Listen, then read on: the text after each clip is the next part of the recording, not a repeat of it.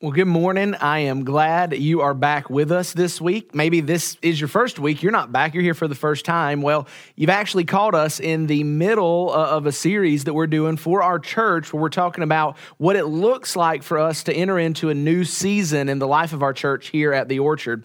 You see, last week we spent some time talking about our mission and our vision as a church, specifically going into this new season. And uh, it's not really a new vision. Uh, maybe this is your first time watching watching, but you're familiar with who we are at the orchard. Maybe you're not. But this vision we talked about last week isn't a new vision. Really, it's a doubling down on our founding pastor, Pastor Eddie's original vision for our church. And that is to be an orchard of churches that bears the fruit of changed lives. Uh, that's where we get our name from. That's our desire. That's where we want to go. That's our vision.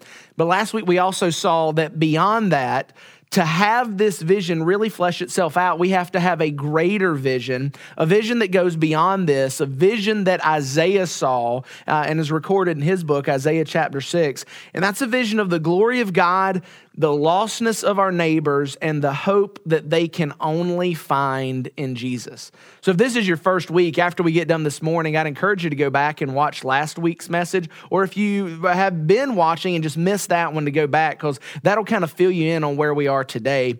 But specifically, what this vision looks like for us moving forward into this new season in our life as a church is a, is a burning desire to impact the lostness of 500,000, a half million men, women, and children here in rural north central Florida currently living apart from a saving relationship with Jesus. And what we said is this that over the next five years, we're going to do our absolute best and everything that we can to impact just 1% of those 500,000. Over the next five years, we want to reach 5,000 people with the good news of Jesus. And this is huge. To, to do that is going to be a big challenge. Like that number 5,000, it's a big number for Jacksonville or Orlando, but it's massive when you think about Jasper and Cross City and, and Bell. Like 5,000 is huge. And in order to do that, it's going to take all of us identifying and embracing God's specific call on our lives to join Him in His mission. We said last week that God has a specific call on your life using your personality, your gift, your relationships, and your opportunities to join Him in His mission of impacting this lostness. And can I say, I have been so encouraged since last Sunday to hear the calls, to get the text, to listen to the stories of men and women who heard the message and have spent time since then seeking God's face to figure out their calling so that they can embrace it. The story of someone who's read Isaiah 6 every day, praying, God, show me what you have for me. The story of someone saying, It was just a couple of years ago that I was far from God and lost, but now I feel like God's calling me to impact the lost lostness of others. Those are so incredible and so encouraging. I mean, it's going to take those stories and more. It's going to take all of us in Lake City, Live Oak, Ocala. It's going to take you. It's going to take all of us to really impact those 5,000 people. And actually, it's probably going to take more than us. It's probably going to take more than Lake City, Live Oak, Ocala, our own line uh, folks, our, our, people in, in Mayo and in, in Starke. It's going to take more than that. Moving forward into this new season, we're going to have to continue to launch new locations. We believe that these new locations and new places are going to help reach new people, and we're not backing down off of that. We want to continue to start these new locations of the orchard as we move forward. We're going to continue to partner with more family churches in different communities to impact the lostness there. And maybe you're unfamiliar with what I mean when I say family church and location. Well, as a multi site church here at the Orchard, we have locations that make up one church we call the Orchard. We have one leadership, we share one budget. We really are one church. But we have also partnered with other autonomous churches, specifically the Journey in Mayo and Life Spring in Starke, to work with them and offer them everything that we offer to our locations, but because they're an autonomous church with their leadership, their budgets, their buildings, they choose when and where to partner with us to contextualize for the sake of the mission in their community. So moving forward, we want to embrace that. We want to look for more churches that we can partner with to come alongside of to reach people who were lost and apart from Jesus. And beyond that, we're going to have to continue to look for new ways to build new partnerships to reach new people however we can. Maybe that's not with a church. Maybe that's not a new location. Maybe that's just with someone who wants to start a, a, a, Bible study or a small group. Maybe that's someone who has an outreach ministry. Maybe that's someone who's moving the needle of needs in their community. Whatever it is, we're going to check it out because we're going to be willing to work together to reach these new people because working together is the only way we're going to be able able to move forward and impact this lostness, it's going to take more than us. It's going to take a family. And the good news is, we have one. At the orchard, we have this orchard family of churches that we can work together with, where we know and believe that we can do more together to impact the lostness of rural north central Florida than we ever could alone.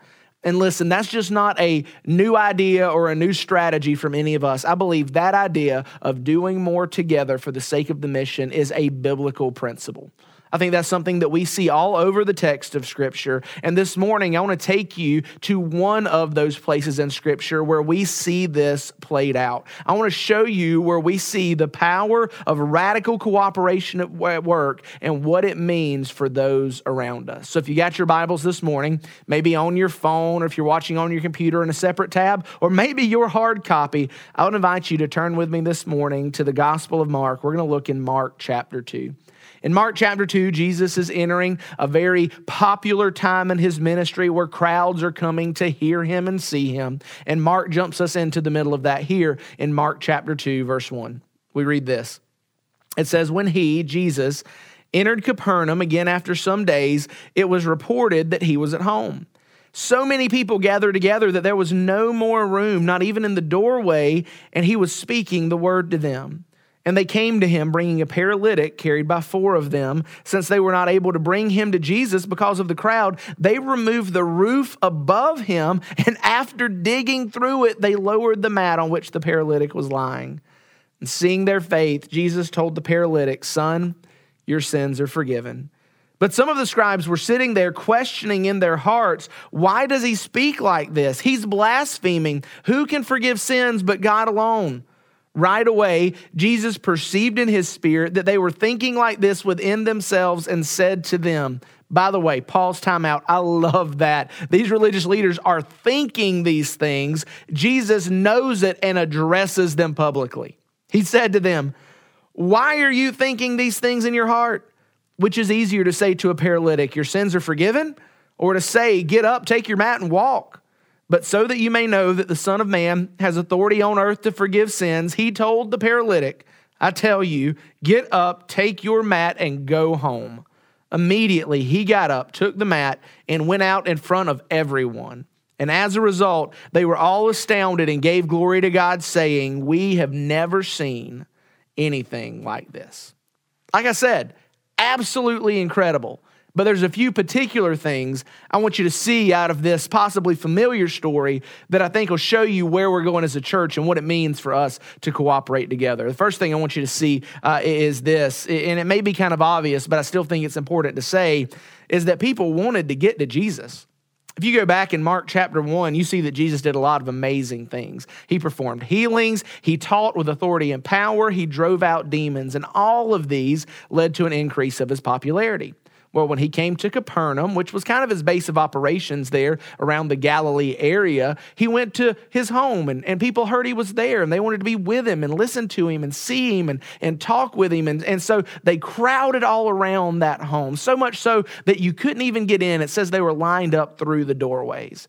Now, I think it's important for us to remember this, guys, that, that Jesus is magnetic, that Jesus has always and still is drawing people to himself.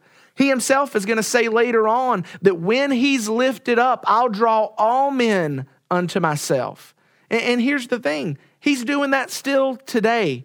Jesus is still drawing people to himself. It's kind of like what Gandhi said, who was not a believer. Gandhi says, I, I like your Jesus, it's your Christians I can't stand. And maybe that's the problem, right? Maybe most people's problem with Christianity isn't Jesus, it's us. And that's just a devastating thought to think that there are people out there, not only that we're not helping come to faith in Christ, but that you and I are a positive obstacle that is keeping them from Christ. Guys, that just breaks my heart to think that that could be and, and probably is true. But we're going to talk about that more next week. For today, I just want you to see people wanted to get to Jesus. But the second thing, this paralytic couldn't get to Jesus on his own. Why? Because he was paralyzed. I think when we see people struggle with disabilities today, there's an awareness that there's things you and I take for granted uh, that are a struggle for them. Rewind 2,000 years, you look at this paralyzed man. He may have heard about Jesus. He may have seen Jesus from afar. He heard reports of his healings. He heard reports that he drove out demons. He wanted to get to him, but he couldn't. He didn't have the means, he didn't have the power to get to Jesus in and of himself. And I think that picture is a great way for us to understand lostness. Just like this paralyzed man couldn't get to Jesus on his own, so those who are separated from Jesus by their sin and are trapped in their lostness, they can't get to Jesus on their own. But the Bible goes further than to say we are paralyzed by our sin. The Bible very clearly says that all of those who are separated from Christ, apart from a saving relationship with Him, it says that we are spiritually dead in our sins. And that there is nothing, no matter how much we try or how much we want, that we have in and of ourselves that enables us to get to Jesus. We are separated from Jesus in our lostness and sin nothing we can do to get to him. But the third thing that I want you to see is that there's four guys who cooperate together to get this man to Jesus. They cooperate together for the sake of the mission. And you know one of my favorite thing about these guys is we don't have a clue who they were. If you go back and look there in verse 3, it, they are introduced as they. And it says that they were carrying him to Jesus and he was carried by them. We have no idea who they were. We don't know where they came from. We don't even know for sure their relationship to this paralyzed man. We don't know their names. We only know what they did. And there's a thought, right? What could we do as a church? What could we do as Christians if we didn't care who got the credit for it? What if we didn't care who was promoted and puffed up and, and was seen as the hero? What could we accomplish if it didn't matter that people didn't know our names? And if I can be specific for a moment, I mean, I think that's the point of our family churches here at the Orchard. It's not about building an orchard kingdom. It's not about having our name on buildings or church signs. It's all about the fruit, not the name on the trees. Remember? That's what Pastor Eddie said. If you plant a tree, you get the fruit that a tree produces. But if you plant an orchard, you get the fruit that an orchard produces. It's all about the fruit. I could care less whose name is on that tree. But even working together, these guys still had obstacles to overcome. They were working together for the sake of their friend, for the sake of the mission. They didn't care who got the credit, but it was still hard. I love what I heard a preacher say preaching through this text. He said these guys couldn't get in the front door, they couldn't get in the back door, they couldn't get in the side door, or even find a window. So they went through the roof. They decided that nothing was going to stop them, that they were going to find a way to get this paralyzed man to Jesus. And man, there's a lesson there for us.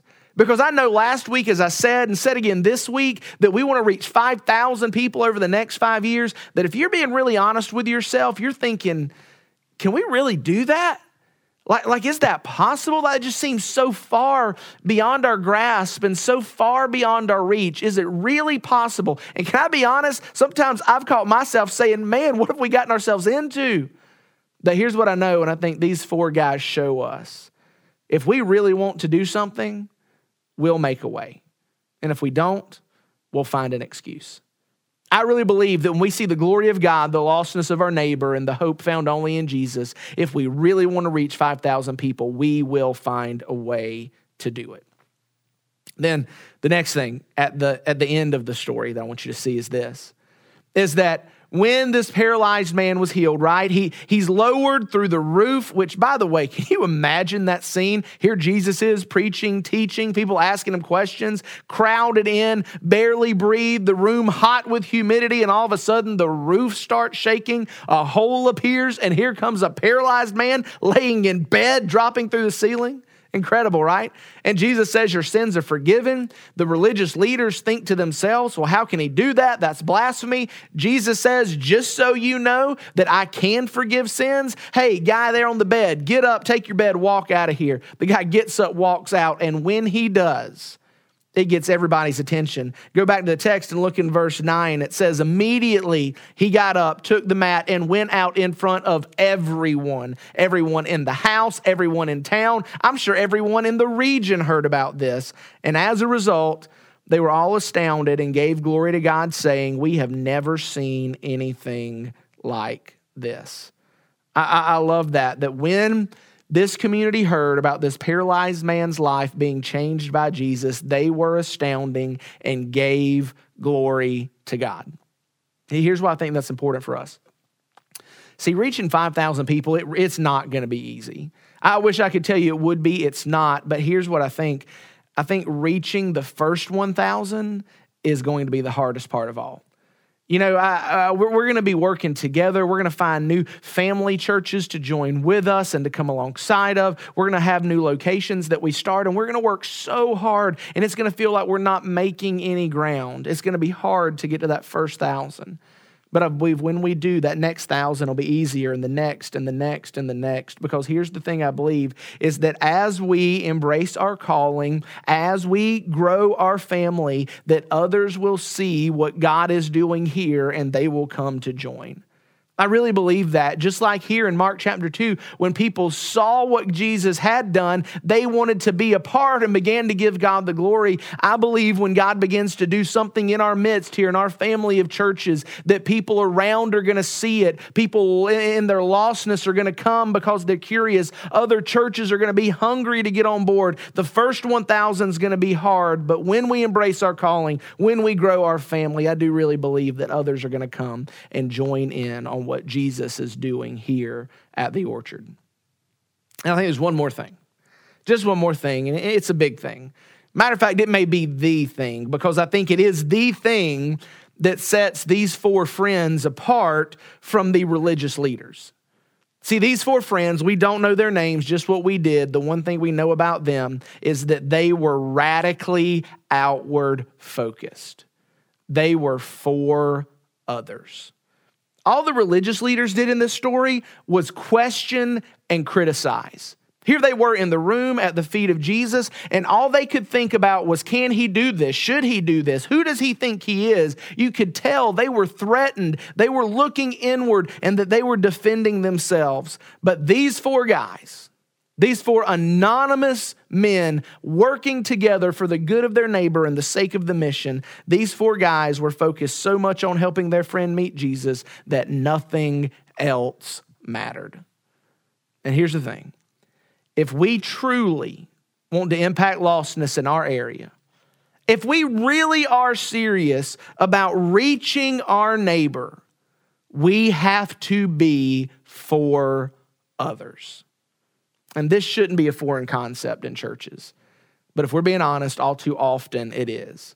What I've seen, what I've experienced as I look out upon the landscape of churches around the country, but even specifically here in our 14 counties, what breaks my heart is how many of our churches have become all about us. They're about our preferences, what music I like, what programs make me feel good. They're about do we have a men's program? Do we have a women's program? Do we have a senior adults program? Are we doing enough for our people? They're about our buildings. Are they big enough? Are they pretty enough? Are they new enough? It's about our comfort. Did I feel good this Sunday? Family, this can't continue and this can't begin at the orchard. It just can't. No church makes the decision to start dying, but over time, if we're not careful, that temptation to look in and make it all about us is always there. But to reach our communities and the people in them who are far from Jesus, guys, it can't be all about us. It just can't. We have to learn how to be radically for others.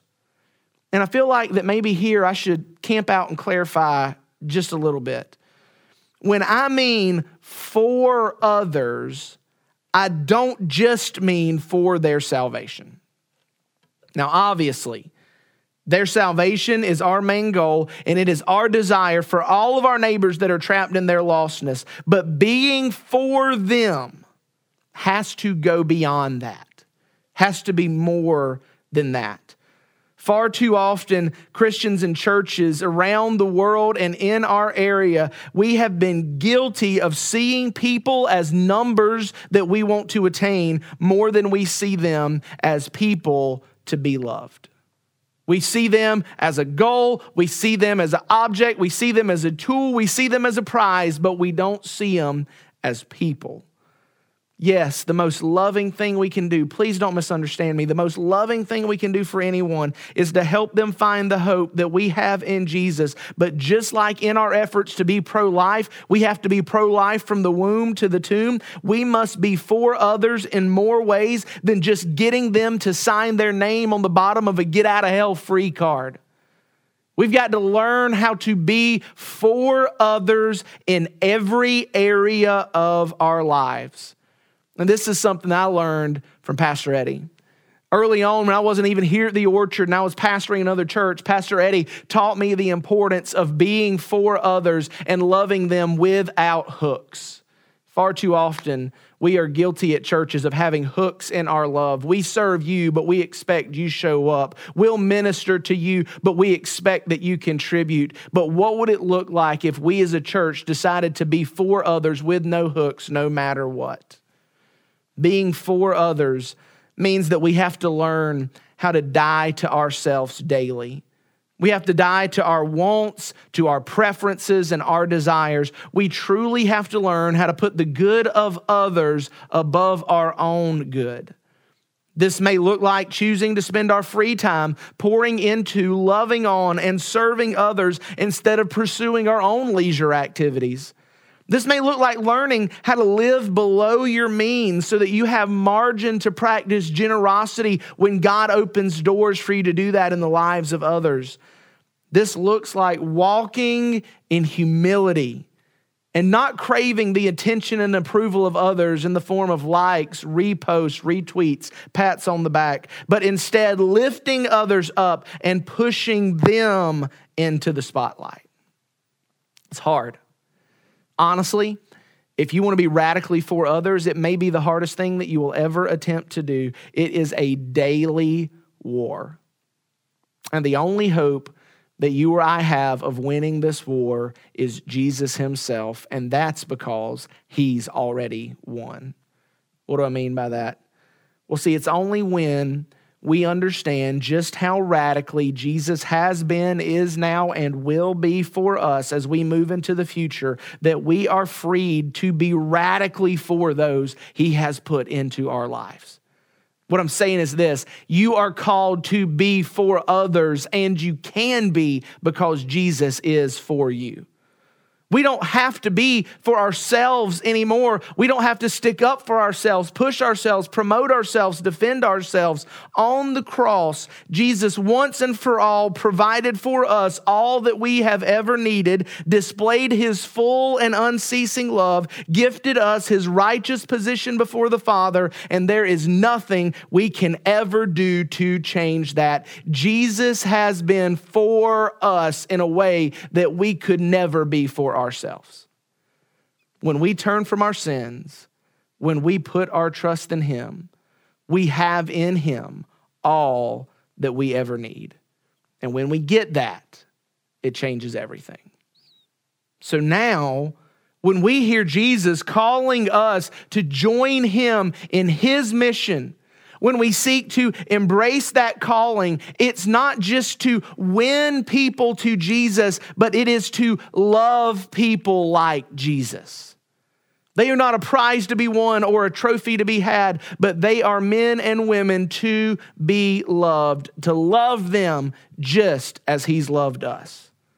And as we do that, as we love those trapped in lostness in our homes, our schools, our workplaces, our ball fields, when we love others like Jesus has loved us, we will watch Him change their lives and free them from that lostness.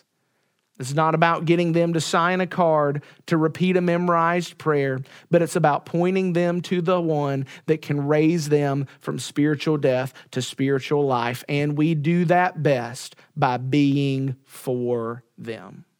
So, church, if we're going to truly impact the lostness in our area, it has to start with being for others. Let's do that. Let me pray for you. Jesus, I thank you for the opportunity to to be here and to, and to share uh, with my friends who are watching at home or on the road today, God. And I pray that even through this screen, God, that your word would be clear, that your spirit would be powerful, and that you would create in their hearts a burning conviction to be for others, not because they feel guilted into it, but because they see the cross clearly and understand how much you have been for them. God, would, would, that, would that fact that you are for us, radically, unchangeably for us, free us to be for others?